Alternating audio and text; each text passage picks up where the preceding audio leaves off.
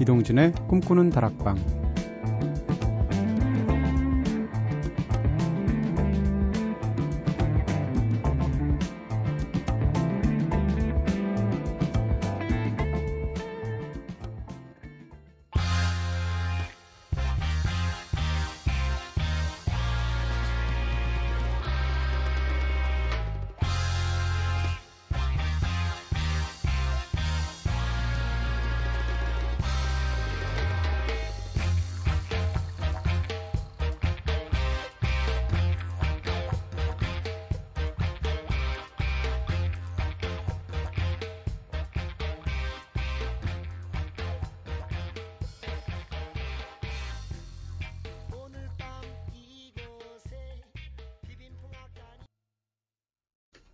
안녕하세요. 이동진입니다. 이동진의 꿈꾸는 다락방 오늘 첫 곡으로 들으신 노래는 네, 잔치가 났죠. 네, 윈디시티의 잔치 레게 들으셨습니다.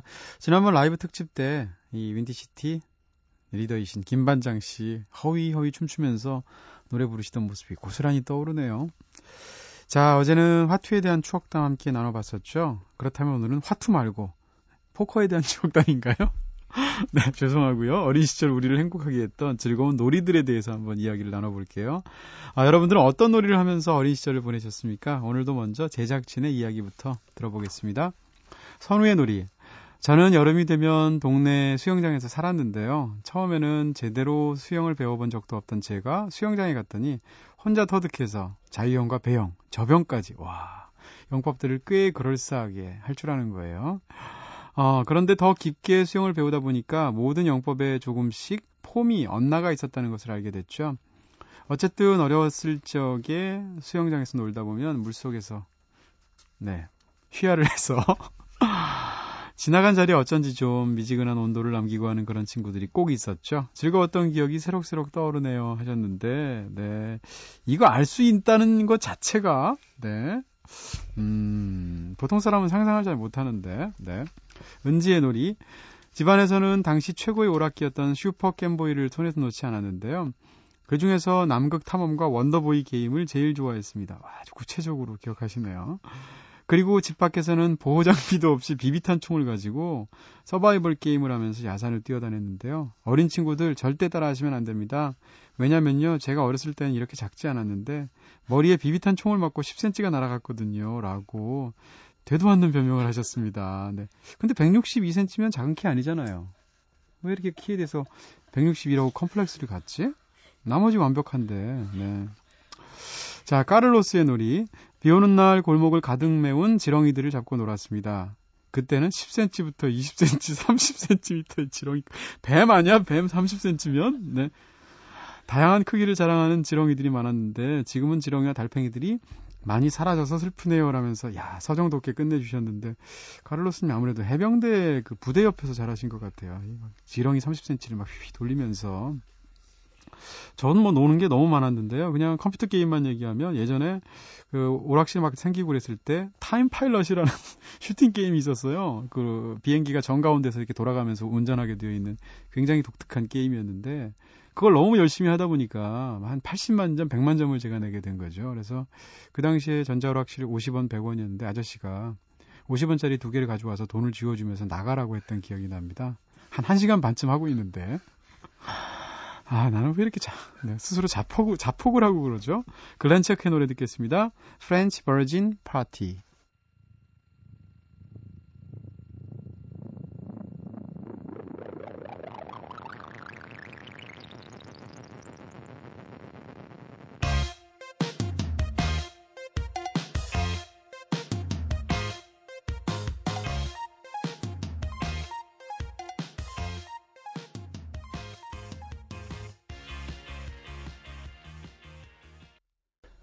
글렌체크의 노래 French Virgin Party 들으셨습니다.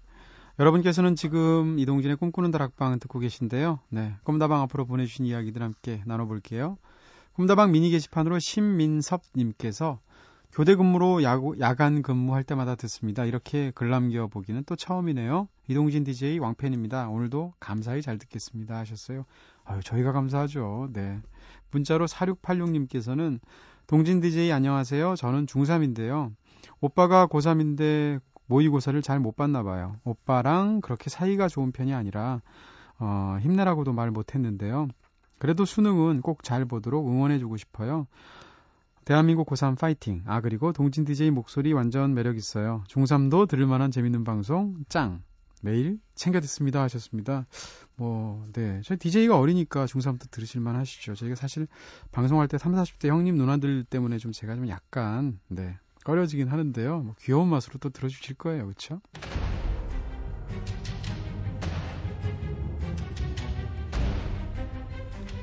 네, 꿈다방 이렇게 늘 여러분들의 이야기를 기다리고 있습니다. 꿈다방에 털어놓고 싶은 이야기가 있으신 분들, 네, 중3이든 고3이든 저희에게 사연 보내주세요. 휴대전화 메시지는 샵 8001번으로 보내주시면 되고요. 단문 50원, 장문은 100원의 정보 이용료가 추가됩니다. 무료인 인터넷 미니, 스마트폰 미니 어플, 꿈다방 트위터를 통해서도 참여 가능하시고요. 어, 그리고 꿈다방에서 드리는 특별한 문화 선물도 소개해 드릴게요. 새벽 방송임에도 불구하고 매주 다양하고 품격 있는 문화 선물 준비하고 있죠. 어제부터 영화 미스터 스타벅 시사회 티켓 드리고 있는데요.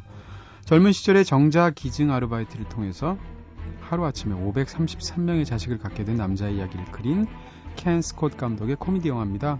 9월 11일 화요일 저녁 8시 롯데시네마 건대점에서 열리는 시사회인데요. 참여 원하시는 분들 꿈다방 홈페이지에 있는 문의 및 이벤트 게시판에 문화 선물이라고 말머리 달아서 신청글 남겨주세요. 타츠로 야마시타의 곡을 듣겠습니다. Theme from Big Wave.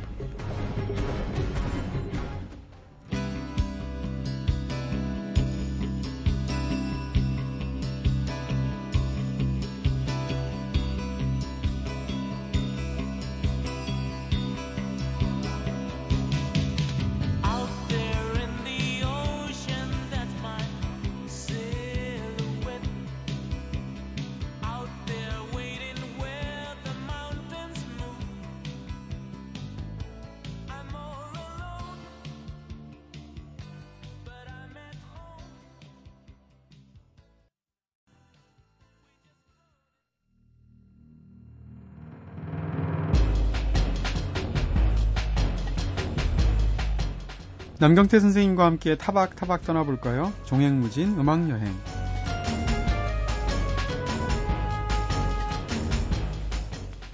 좋은 음악과 함께 모르고 지나쳤던 일반 상식들을 되짚어보는 시간이죠. 종횡무진 음악여행. 지난 시간에는 자살에 대한 이야기들, 그리고 헨리 8세의 결혼을 통해서 알아본 중세의 정략 결혼과 종교개혁 이야기, 어, 부활절 날짜를 확인하기 위해서 발달한 달력의 역사 그리고 달 이름들의 유래까지 살펴봤었죠. 오늘은 또 어떤 이야기로 우리를 즐겁게 해주실지 풍성하게 해주실지 기대가 됩니다. 자 그럼 바로 모셔볼까요? 지식의 종합 선물 세트 같은 분 남경태 선생님 나오셨습니다. 안녕하세요. 안녕하세요. 네. 남경태 선생님의 지식의 종합 선물 세트에는 맛이 몇 가지인가요? 네. 수십 가지. 지난주엔 제가 기억하기로 뭐 네. 백과사전 네네. 뭐 그랬더니 제가 좀 비아냥거렸더니 아, 종합 선물 바꾸셨어요. 아, 네. 이건 다른 재밌는 수식어로 수식할 게 별로 없는데요. 네, 그렇죠. 네, 받기가 좀 어려우시죠. 네. 갑자기 궁금해졌는데 저희가 네. 항상 저는 타박 타박이라는 말을 이제 들으면 딱 이제 남성 남 선생님이 예. 떠오르는데 예. 그 말은 누가 지으셨어요? 타박 타박 세계사? 그 프로가 한 6년 됐는데요. 네네. 2006년 11월인데 음. 프로 이름을 지어놓고 음. 진행자를 모집을 했습니다. 아. 모집이라기보다 이제 프로 이름에는 제가 네. 발언권이 없었고요. 네네. 그래서 뭐 지금까지 이렇게 오고 있습니다. 근데 터벅터벅이라고 보통 많이 하고 그러는데 네. 그걸 타박타박하니까 예. 뭐라고 그럴까요? 이렇게 걷는 모습이 굉장히 예쁘게 표현되기도 하면서 예. 정말로 그 역사 속으로 걸어 들어가는 것 같은. 그렇죠. 우리 전통가 중에 타박네야 뭐 이런 그렇죠. 타박네는지 모르겠지만 그렇죠. 어쨌든 네. 그런 느낌이 듭니다. 말씀을 보니까요. 네. 자 그럼 오늘도 종횡무진 음악여행 떠나볼 텐데 첫 번째로 함께 들어볼 노래가 와 처음부터 굉장히 막 세게 나오시는데요. 핑크 플로이드. 예, 이것도 네. 뭐 몇십 년 된 노래인데 제가 그2% 젊은 분들이 또 동진 DJ도 젊으시고요. 예. 네. 뭐 중3짜리랑 맞먹지 않아요. 네. 젊은 분들이 네. 많이 들으시는데 네. 거칠게 달아주세요. 예, 옛날 네. 노래를 많이 들어서 적었는데 그래서 제가 발, 변명 삼아서 네. 구호처럼 외치면 네. 수십 년 전의 노래를 듣고 네. 수백 년 전의 역사를 살펴보, 자 아~ 이렇게 생각했죠. 그래서 지금 소개 그 말씀하시는 것은 역시 수십 네. 년된 네. 곡이죠. 온고이 지신이네요. 네. 아, 역사의 정신이네요. 네네. 그럼 일단 노래를 먼저 듣고 와서 설명을 드릴까요? 아니면 먼저 좀 소개를 해주실 게 있나요? 이 예, 노래에 그 대해서. 뭐, 노래를 먼저 들을까요? 네, 그러시죠. 그러면 예. 이게 뭐 파트 1, 2, 3가 있죠? 파트 예, 2. 그 중에 네. 잘 알려진, 가장 잘 알려진 핑크 플로이드의 네. Another Brick in the Wall. 네, 파트 2 듣겠습니다.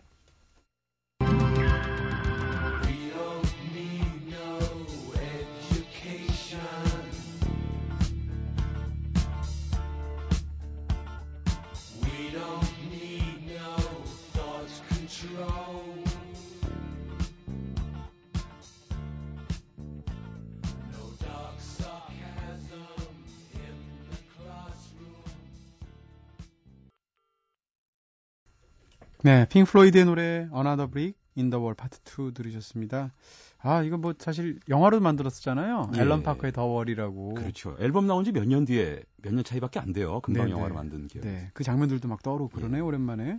네. 이 The Wall이라는 앨범은 사실 뭐 아시는 분 아시겠지만 개별적인 곡보다도 그 전체가 이제 일종의 컨셉트 앨범 같은 식이죠. 네네. 뭐 제목도 어쨌든 벽 속의 하나의 벽돌. 음. 우린 모두 그냥 벽 속의 하나의 벽돌처럼 그 지금 말씀하신 영화에도 그 벽돌처럼 찍어서 학생들이 이렇게 쭉쭉 그 똑같은 학생들이 이렇게 소시 소시지 행렬처럼 네, 네. 네. 그렇게 나오죠. 제가 드린 말씀 이제 교육이 네. 거기 여기서도 말하는 게 이제 교육이고 또 이 노래에 영향을 받아서 서 태지 같은 사람들도 아, 뭐죠? 그 교실이대요. 예, 그런 걸 네. 했다고 들었습니다. 아 그래요? 네. 네. 근데 뭐 제가 그 어, 언젠가 꽤 됐는데요. 무슨 그 FM 클래식 FM 라디오에서 어떤 조그마한 피아노를 가지고 이렇게 연주를 해가면서 클래식 교육을 해주시는 분이 있었어요. 네네. 네. 제 그분 성함을 꼭 들어뒀으면은 나중에라도 유념해 들었을 텐데 음... 그분이 뭐라고 그러냐면 음악엔 3대 요소가 있다고 말합니다. 네. 이게 이제 학설상의 3대 요소라는 뜻이 아니라 네네. 이제 일종의 자의적인 구분인데 네. 첫 번째가 이제 생산자라는 거죠. 음... 곡을 작곡하는 사람들, 네. 편곡하는 사람들, 그 다음이 연주자, 네. 플레이어, 그리고 세 번째가 감상자라는 거예요. 음... 근데 사실 우리가 음악 고등학교 때까지 음악 교육을 받고 그러지만 90% 이상은 다 감상자가 되지 않습니까? 네. 그럼 음악 교육을 누구에게 뭐, 뭐에 초점을 맞춰야 될지가 확실한데 대부분 음악 교육은 뭐냐면 마장조에서 사장조로 바꾸려면 뭐 조가 몇 개 바뀌는가 뭐 개 이름이 뭐고 이런 걸 가르치지 않습니까? 네. 그러니까 음악을 감상을 위한 교육은 음악 교육을 90%가 감상자가 되는데 네. 정작 음악은 항상 그런 식으로 미술도 음, 마찬가지로 네. 90%가 미술 감상자가 되는데 아. 뭐 조각과 소조에 구분하는 방법, 네. 유명한 조각가, 사조들 네. 어떻게 보면 창작자 교육을 해서 음. 저는 그런 그 어렸을 때부터 그런 걸 많이 느꼈는데 그러네요. 네. 교육이 정말 교육이야말로 수요자 중심으로 돼야 될 것을 네네. 네. 선생님들 위주로 교육을 한다라는 생각을 그 아. 라디오 프로그램에서 깨달은 게 있었거든요. 네네. 네. 그래서 제가 고등학교 때 그 프로그램을 듣고 생각을 해본 적이 있습니다. 고등학교 때 제가 네. 선생님 교탁에 우연히 한번 싹 갔다가 네. 지금도 네. 있는지 모르겠는데 네. 이렇게 교과서 같은 게 있고 사이에 네. 그 포개져서 있는 책에 교환이라는 책이 있더라고요. 교환 있죠. 네. 네. 근데 우리에게 그때는 필기 위주였으니까 뭐 요즘은 어떨지 모르겠는데요.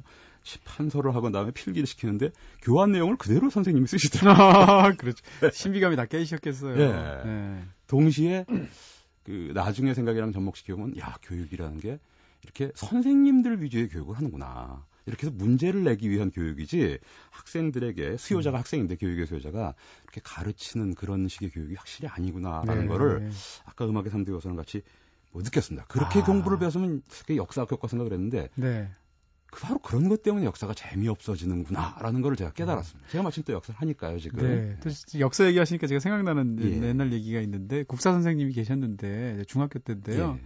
선생님이 이제 중3 때인데 저보고 그 교무실에 가서 수업 시간에 들어오셨는데 깜빡 잊고 책을 안 가지고 오신 거죠. 아, 선생님이요? 네, 그래서 네. 내책 어디 있는 줄 알지? 너 이동진 가서 어, 책 갖고 와. 이렇게 저를 시키셨어요. 예. 그래서 제가 이제 책을 가지러 갔죠.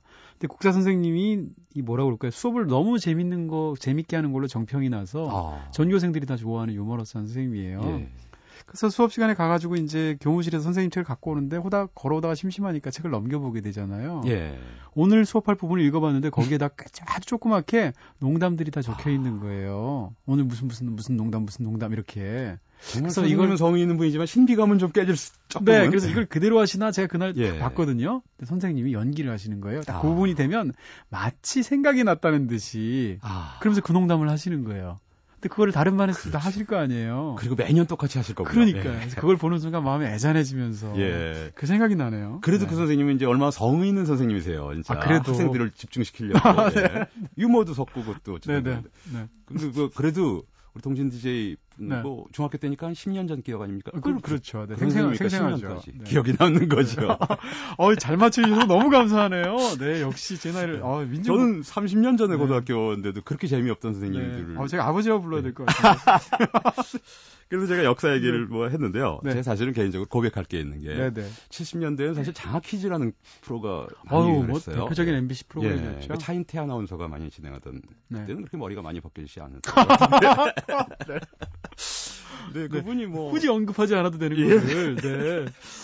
굉장히 인기였습니다, 사실은. 네네. 뭐 코미디 네. 프로그램 이상으로 인기가 있었는데. 그때 머리 벗어지기 전이니까요. 네, 네. 그럼요. 제가 중학교 때 그거를 상당히 그런 잡하기 많아서 좀 잘 맞추는 편이었는데요. 네. 제 자랑을 하려고 그러는 게 아니라 이게 음. 우리나라 교육의 전형적인 나, 나쁜 점이다. 하는 아. 걸 제가 느끼는 건데요. 네. 제가 지금까지 사실은 작가 이름도 알고 책 제목도 알고 주인공 이름도 아는데 읽어보지 않은 것들이 있어요. 그것만이 아니겠죠. 예를 들면 지금도 생각나는 게 장학식에 나왔거든요. 스탕다리 지은 적과학이라는 소설에 아, 줄리앙 소렐이라는 게 주인공이거든요. 맞아요. 한 번도 읽어본 적 없어요. 이게 장학 퀴즈라는 게 제가 중학교 때도 맞추면서도 맞아요. 이게 책을 읽지 않았는데 내가 맞출 수가 있다. 네. 이건 좀 말이 안 되는 거 아닌가 맞아요. 이런 생각을 했었거든요, 사실은. 네. 나오는 문제가 항상 정해져 있어요. 예를 들면 적과학 같은 경우에 적은 승복을 상징한다. 예. 흑은 뭘 상징하냐. 뭐 이런 그렇죠. 식으로 나오면 예. 적과학 한 번도 본 적도 없는데 적과 흑이 뭘 상징하는지는 알게 되거든요. 그래서 뭐 다른 나라도 어떤지 모르겠는데 선진국 같은 그래서 저는 이제 보니까 우리 같은 경우는 선생님들이 문제를 내기 위한 교육을 하고 네네. 네. 학생들에게 문제를 답을 맞추는 답이 이미 있습니다. 네. 있는 답을 맞추는 게임을 하거든요. 시험이라는 네. 게. 네. 근데 선진국에서는 문제를 똑같이 내되 음. 학생 답이 정해져 있는 것이 아니라 학생들에게 답을 찾도록 하는 거 아니겠습니까? 네. 그래서 우리나라 학생들이 유학을 가면 처음에 팩트형 지식은 많이 하는 거죠. 네. 있는 답은 잘 맞추는 거죠. 다른 학생보다도. 근데 답을 찾으라 어떤 과정을 통해서 답을 음. 구성한 다음에 그 견해를 밝혀라는 게 음. 못하는 게 그런 게 교육이 아닌가 싶은데요. 그래서 Another Brick in the Wall을 가져오셨군요. 네. 네. 그한 가지 예만 더 들면은 역사 네네. 교육에서 과전법 같은 거. 음. 과전법 하면 머리가 지긋지긋하실 겁니다. 그죠? 네. 과전법. 근데 학교 교육에서 과전법을 가르치는 건 대개 이런 내용을 가르칩니다. 종산품은 토지 몇 개를 받았고. 네. 정산. 그 사실 제도사학자들도 지금 하지 않는 겁니다. 아. 그뭐 그것까지 굳이. 그렇죠. 그거 뭐 네. 뭐 알아봤자. 사실 네. 관여법에서 진짜 알아야 될 거는 뭐냐면 과에 따라서 토지를 나눴다. 네. 과는 등급 아니고 등급이고 네. 말이죠. 네, 네.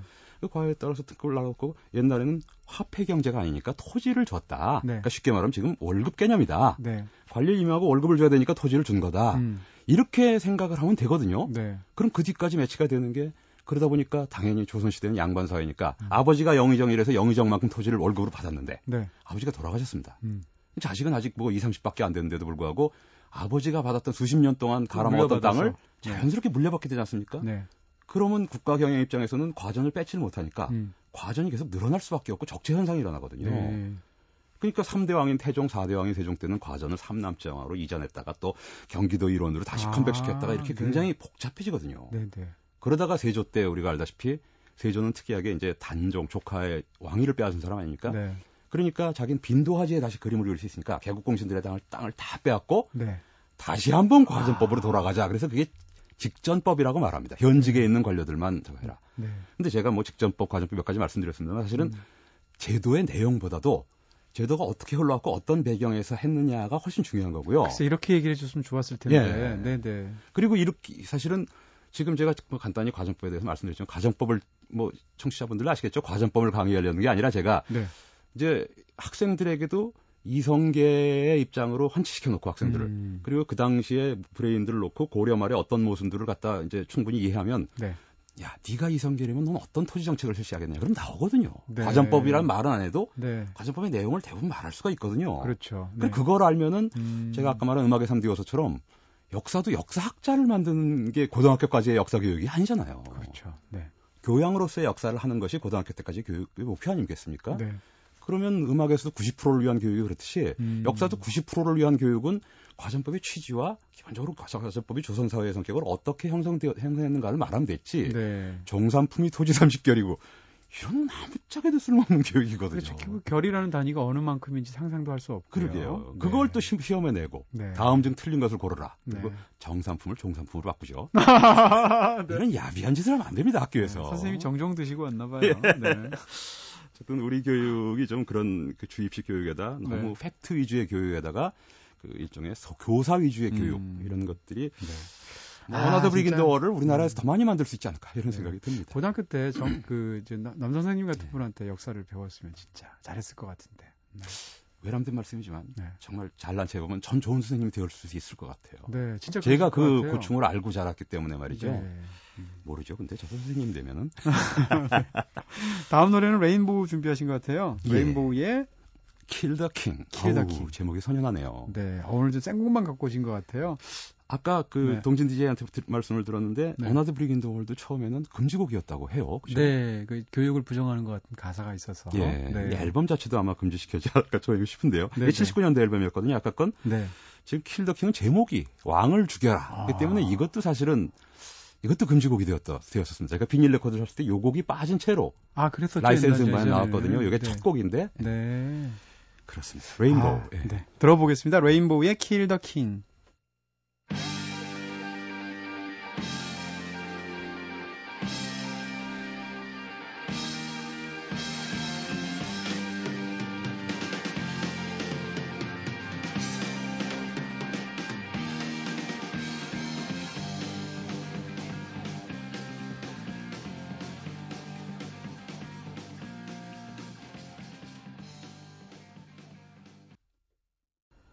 레인보우, 레인보우의 노래 Kill the King 들었습니다. 아, 오랜만에 정통 70년대 예. 하드락 들으니까 속이 뻥 뚫리는 것 같은 느낌이네요. 중간에 기타 빠르게 치는 스피디한 속주, 네. 솔로가 나오는데 그 당시만 해도 제일 빠른 네. 맘스틴이 나오기 전까지는 이게 네. 제일 빠른 기타였습니다. 리, 치 블랙모어죠. 예, 리치 네. 블랙모어죠. 네.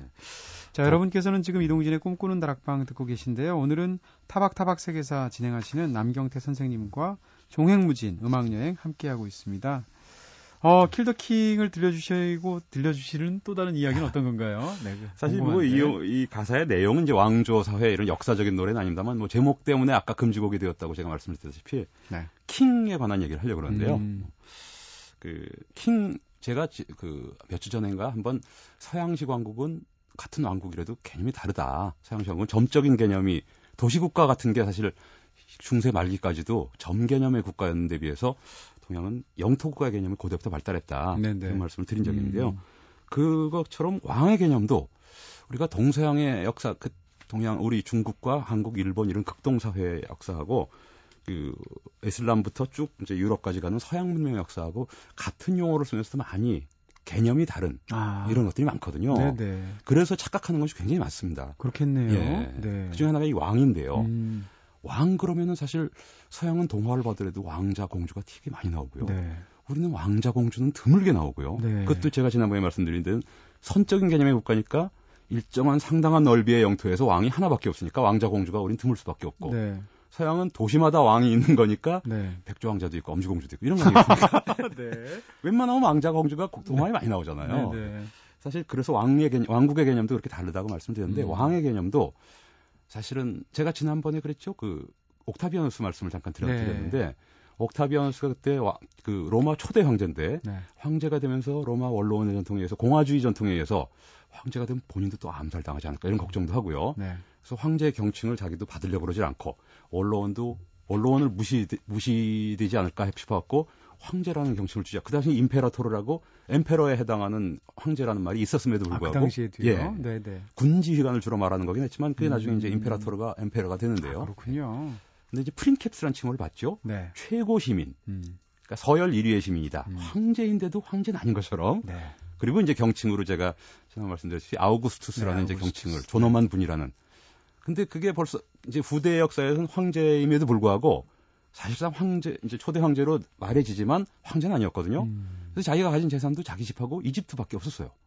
이집트면은 그렇죠. 네 어마어마한 거 아닌가요? 네, 물론 네. 이집트가 로마 네. 제국의 최대 속주긴 하지만 네. 로마 제국의 영토가 아우구스투스 때까지만 해도 이제 아직 그 중동까지는 아니었지만 음. 그 남유럽과 북아프리카를 다 아우르는 영토였거든요. 네. 그러니까 사실은 그 큰 로마 제국의 음. 자기 재산은 사실은 자기 집 황궁과 네. 이집트는 왜 그러냐면 클레오파트라와 안토니우스 연합군을 자기 손으로 무찔렀거든요. 네. 그러니까 자기가 정복한 곳입니다. 그 주장할 만한 근거가 예. 있군요. 그러니까 황실의 사유재산이죠. 네. 제가 지금 사유재산이라고 말하는 게 중요한 건데 역사에서 음. 그렇게 로마 제국은 제국이라고 그래도 제국이 황제의 것이 아니라 네. 황제도 자기 재산이 있었고 아. 로마 최고의 부자일지언정 로마의 오너는 아니었다는 거죠. 네네. 네. 그러니까 같은 시기에 중국 황제 같으면 안 할 짓을 하는데 네. 가끔가다 우리 뭐 글래디에이터 같은 영화에서 보는 아시시 사제를 털어가지고 로마 시민들에게 위안을 줍니다. 네. 이제 서커스, 그 서커스죠. 이제 키르크스가 예, 네. 그 원형 경기장 지어갖고 검투 경기를 벌인다든가, 네. 야수들끼리 싸우게 한다든가 이런 걸 벌여서 시민들에게 인기를 유지하는 그럴 아, 필요가 있었어요. 네. 근데 같은 시기에 중국에 있었던 제국이 한 나라입니다. 한 제국 네. 장기판에 나오는 예. 네. 진나라가 통일을 하고 역사 잘 알으신 건 아시겠지만 진시황이 통일한 다음에 다 아들한테 물려준 다음에 진나라 무너지죠. 네. 그래서 진한 교책이라고 역사에서는 그러는데 진나라 계속 남았으면 진문, 진족, 진어 이랬을 텐데 지금 한족, 음. 한문 이렇게 됐죠. 한 나라 자체가 중국을 대표하게 그렇죠. 된 거죠. 중국 네. 뿌리가 되는 나라인데 로마 네. 시대에 비슷하게 존속했고요. 네, 네. 근데 중국 한나라 시대에 중국 황제 진시황이 먼저 말했지만 천자라는 말을 썼어요. 네. 그리고 짐이라는 말을 쓰고 자기를 네. 천자라는 건 하늘의 아들 아니겠습니까? 네. 그러니까 중국식 제국은 특징이 뭐냐면 우리나라도 그렇습니다만 왕국이나 제국은 왕과 황제의 소유물이죠. 이게 오너의 개념인데 네. 로마 황제는 CEO일 뿐이지 로마 네. 제국의 음. 로마 제국의 오너가 아니거든요. 네. 그러니까 이게 동서양 왕국에 나중에도 계속 그런 차이를 가져옵니다. 네. 그래서 그 점을 모르고 서양 역사를 보면은 음. 왜 16세기 여, 영국 여왕인 엘리자베스 1세가 프랜시스 드레이크가 어떤 향해 여행을 떠나는데 투자를 한거든요. 배를 한 네. 척. 네, 네. 왜? 동양식 관념 같으면 네. 왕이 신하의 원정에 투자를 해? 네. 말이 안 되지 않습니까? 그렇죠. 왕의 명령에 따라 신하는 가는 건데. 음. 근데 투자를 하거든요. 그래서 골든 하인드라는 배를 투자를 해서 음. 그걸 가지고 이제 프랜시스 드레이크가 세계 일주를 합니다. 그리고 콜럼버스도 에스파냐 왕실에 가서 나한테 투자하십시오. 그 사람은 이탈리아 사람이지만 네. 그래서 8분의 1을 먹기로 하고 신대륙을 발견한다 결국. 네, 네. 그러니까 서양의 왕실이란 건 왕은 계속 있었지만 자기가 가진 사유재산의 개념이 있어요. 음. 그러니까 노예도 사유재산이 있을 정도예요. 네네. 그러니까 사유재산의 서양의 관념이라는 건 굉장히 오래된 겁니다, 사실은. 그에 비해서 동양은 와, 이 하늘, 그 왕국 내의 모든 것은 국가의 것, 곧 왕의 것입니다. 네. 그 점이 왕, 그 국가 자체가 그 왕이 오너기 때문에 사유재산의 관념이 없어요. 네. 그러니까 왕의 은혜, 은혜로 백성들은 거기서 그렇죠. 땅을 붙여먹든 아니면 또 다른 네. 일을 하든 살게 되는 거죠. 군사원정을 해도 서양은 네. 군사원정에서 얻어지는 노획물들을 장수나 병사가 나눠 갖는 전리품을 나눠 갖는 음. 이런 개념인데 비해서 네. 이제 동양 그래서 로마 군단은 이제 동쪽으로 계속 점령하면서 보통 한 도시를 이제 정복을 하면 사흘간의 약탈의 기회를 줍니다. 그렇죠. 네. 그 당시에 이제 많은 범죄도 저질러죠. 뭐, 네. 뭐 성, 성범죄 저질러지고 현지 주민들이 많이 당하긴 하는데 네. 전리품을 뺏어야 되니까 그게 좋다는 얘기는 아니지만 공식적으로 그렇다는 얘기고요. 전리품을. 근데 동양은 그런 개념이 아니라 네. 거기서 얻어지는 모든 이득은 일단 국가의 것, 곧 아. 왕의 것이 된 다음에 그걸 논공 행상을 통해서 신사들에게 나눠주는, 나눠주는 개념이지 네. 자기 재산이 아니거든요. 그래서 제가 아까 말씀드린 음. 아까 시간에 말씀드린 과전법. 네. 이제 과전법이 어떻게 전개되었다는 말씀을 간단히 드렸는데 그 네. 매, 과전법이라는 게 이렇게 생길 수밖에 없는 이유도 거기에 관련이 그렇겠네요. 있는데요. 네, 네. 그 조선 초에 이제 고려 말에 관제법을 처음 이제 만드는데 조선의 토지제도가 되죠. 네. 아까 말씀드린 것처럼 토지제도라기보다는 이제 관리 급료제도입니다. 과에 따라서 토지를 주는 거니까. 네. 근데 생각해 보십시오. 제가 아까 과에 따라 토지를 분급하는 게 과정법이라고 말씀드렸는데 토지를 준다는 게 말이 안 돼요. 동양에서. 토지는 곧 왕의 것이기 때문에. 네. 왕이 모든 것을 차지하고 있는데 토지를 사유재산으로 신하한테 준다는 게 말이 안 되죠. 그래서 뭘 주냐면 토지를 주는 게 아니라 조세를 수취할 권리를 주죠. 음, 그래서 그걸 네. 수조권이라고 말합니다. 수조권. 네. 그래서 그것만을 주고 네가 당대에 있을 때 월급 삼아서 지금 식으로 하면 월급 셀러리 개념으로 가는 건데 그게 이제 세습 그 자연스럽게 세습전이 되다 보니까 과전이 조선 초부터 부족해지는. 그렇겠죠. 그래서 조선은 사실 망할 뻔하거든요 몇 번 그런 것 때문에. 아, 한정된 그 네, 뭐, 땅이 충분히 네. 넓지 않으니까. 그렇죠. 네네. 네. 과전은 계속 늘어나고 네. 아버지가 영의정이라고 자식도 영의정이 되는 게 아닐 뿐더러 자식은 한량으로 한량이란 건 이제 지금은 뭐 건달처럼 돼 있으면 사실 이제 과거에 급제하지 못한 양반 자손을 말하는 거죠. 네. 그래도 대대로 물려진 과전을 계속 갈아먹고 사니까 네. 결국 토지가 관리금료만으로도 부족해지게 되고 음. 이것이 아까 말씀드린 대로 세조 때 잠깐 개국 공신들의 토지를 다시 빼앗으면서 다시 연, 연장은 됐는데 곧 또 문제가 되거든요. 누적된 문제들이. 네. 그래서 그걸 물적 토대를 아주 큰 얘기인데요. 어떻게 보면 음. 그런 걸 물적 토대로 해서 사실 성종 때부터 사림이라는 게 생겨요. 네네. 네. 사림이라는 것도 세계사적으로 특이한 경우인데요. 네. 남명 조식 같은 경우는 이제 그 후대의 학자이긴 합니다만 남명 학파를 읽은 사람인데 한 번도 관직에 지출한 적이 없어요. 네. 근데 중앙 관직을 중무로 지어 이 사람이. 음. 17세기는 송시열의 세기라고 말합니다. 그 근데 송시열은 말년 70 넘어서 제자들이 하도 원해서 관직에 진출한 거 외에는 과거에는 급제했지만 관직에 진출했던 사람이 아니에요. 아 그래요? 예. 네. 그러니까 이 조선이라는 건 특이하게 이중 권력인 거죠. 네. 이게 관직에는 없으면서 음. 학, 그 학연과 지연 이런 걸 통해서 중앙 관직을 주무르는 이런 이상한 이중 권력 같은 게 생기는데 그 물적 토대가 바로 과전으로 인해서 과전이 음. 적체되면서 관직에는 없지만 세습전으로 물려받게 되는 양반들이 그래서 지방의 실력자들이 되는 것이 그런 음. 그 경제 소대가 되는 거거든요. 사실상 지방 정부 같은 느낌이 있겠네요. 그렇죠. 네. 그러니까 조선 시대 음. 번역도 잘 안 되는 말입니다. 학자 관료라고 말하는. 네. 그러니까 학자이면서 동시에 관료. 음. 심지어는 제가 한마디 보시면 관료 관직에도 없으면서도 중앙 정부와 학자 관료 체제를 그 좌지우지하는 음. 좀 크게 말하면 이런 것이 우리나라 그 네, 얼마 전까지도 네, 있었던 네. 정당 정치, 보수 정치, 네, 개보 정치 아닌가? 이런 것들이 그런데 맥이 있잖아요. 이런 것 드는데요, 사실. 네. 뭐 너무 큰 얘기를 했습니다만 어쨌든 네. 정리하자면 동서양의 왕은 개념은 서양의 왕은 CEO 개념이었는데 비해서 음. 사유재산이 왕도 사유재산이 있었고 귀족도 있었고 동양은 원칙적으로 그게 없었기 때문에 20세기까지도 그게 없었기 때문에 뭐 시간이 길어 다음 시간에 말씀드리겠습니 다. 다음에 한번 기회가 있겠습니다만 사실 식민지 시기 초기에 토지조사 사업도 그 약점을 파고들거든요. 네. 사유재산의 관점이 확실치 않다는 것. 네.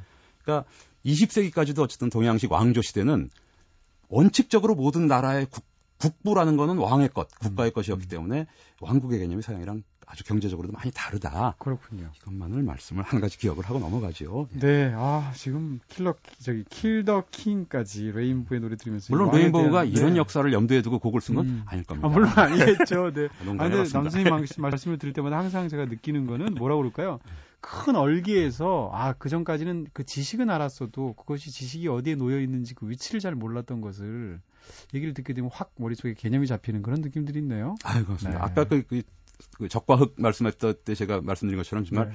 팩트적인 지식에 우리가 사로잡지 말고 네. 제가 그래서 그렇게 항상 음. 말씀을 드리려고 그러거든요. 구체적인 용어가 중요한 게 아니라 네. 이런 맥락들을 한번 크게 알아보자. 네. 이런 게 좀 뭐 많은 분들이 뭐 동조가 되면은 네. 좋은 알겠습니다. 그럼 이제 킹 들었으니까 퀸 들으면 되겠죠. 아. 네. 퀸의 킬러 퀸 듣겠습니다. 아. 오늘은 뭐 노래들이 다 비슷한 노래를 제가 올라왔습니다. 네, 그러네요. 킬러 퀸. 네. She keeps a Moet Chandon in a pretty cabinet. Let them eat cake, she says, just like Marie Antoinette. A building remedy for Khrushchev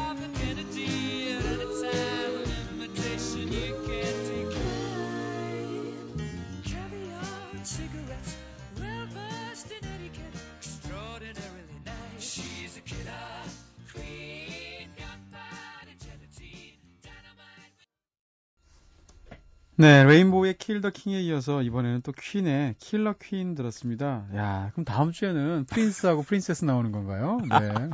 재밌을 것 같은데요? 야, 네. 오늘 뭐 Kill에다가 King, Queen. 아, 이건 뭐 네. 뭐 한밤중에 시끄럽게도 하게, 시끄러운 음악에다가 제가 어떻게 본의 아니게 이렇게 됐습니다. 아니면 네, 퀸이야 뭐, 네. 더군다나 퀸이 Queen에 관한 노래를 부른 거니까. 그렇죠. 재밌기도 네. 하고요. Killer Queen이고요. 네, 여왕에 대해서 얘기를 좀 예. 해주시죠. 이 가사에 이제 마리 앙투아네트 이름도 나오고요. 앞부분에. 네. 그뭐 처음 부분이 불어로 시작을 합니다만 음. 그래서 뭐 실제로 마리 앙투아네트가 했다는 유명한 말이 나오죠. Let them eat cake, she said. 뭐 음. 그들을 야 우린 빵이라고 알고 있는데 이제 과, 네, 그 케이크를 갖다가 네.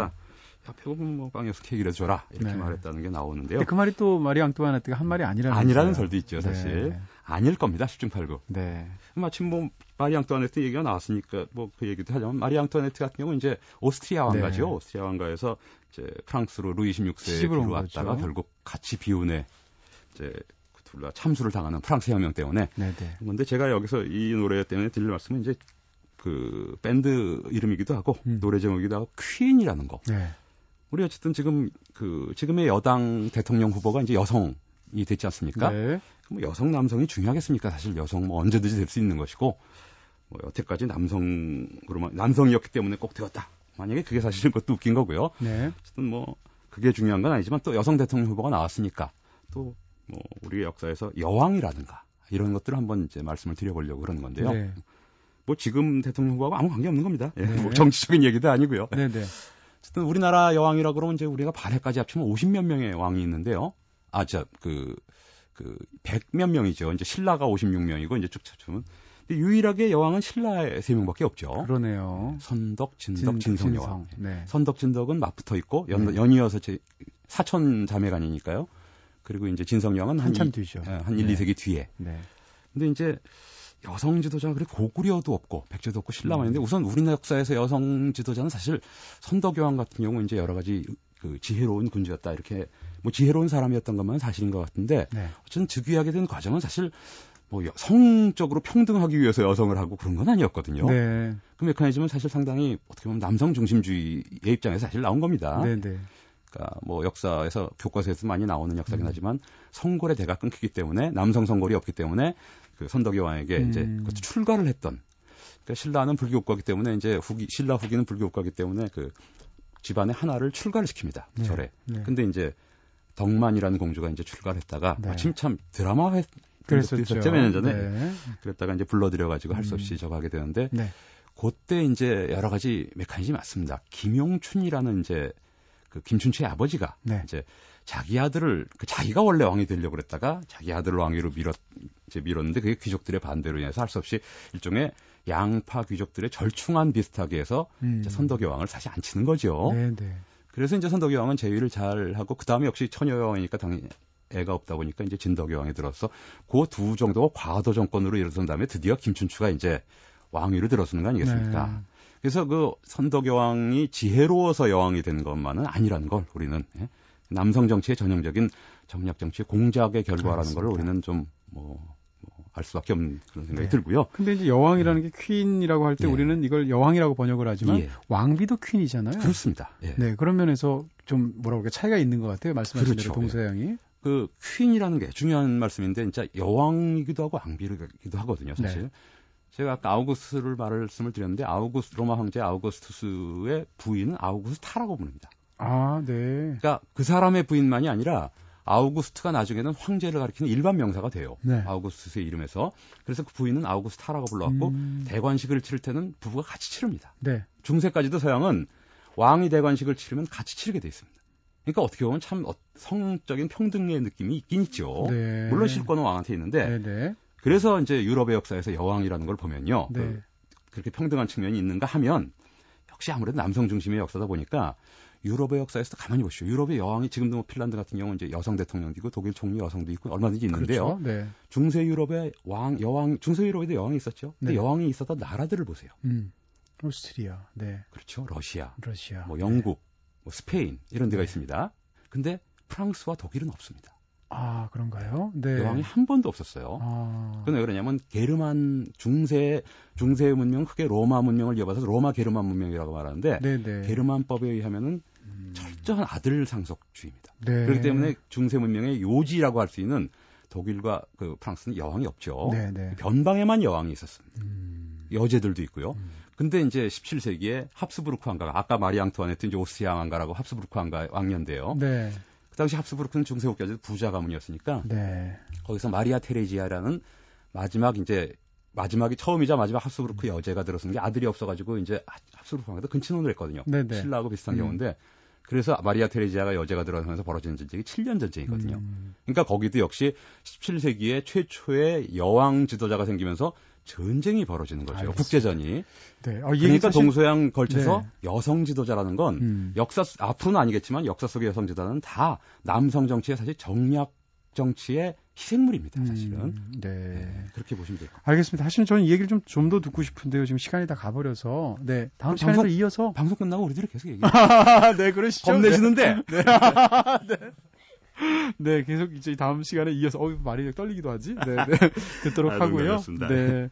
퀸의 킬러퀸까지 얘기를 음악을 들었고요. 그리고 또 지금 동서양의 그 왕과 여왕, 사실은 여왕이 어떻게 보면 네, 그런 어떤 그 남, 남성 중심 사회의 그런 어떤 정략적인 것에 파생물이고 희생물일 수도 있, 다라는 예. 얘기까지 해주셨어요. 다음 시간에 또 이어가기로 하, 이어가도록 하고요. 네, 오늘은 여기서 보내드려야 될 것 같습니다. 네, 수고 많으셨습니다. 예, 고맙습니다.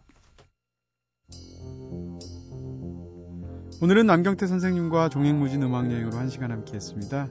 끝곡으로 시인과 촌장의 숲 준비했는데요. 네, 지금까지 연출의 카를로스, 구성의 이은지 김선우, 저는 이동진이었습니다. 이동진의 꿈꾸는 다락방 오늘은 여기서 불 끌게요.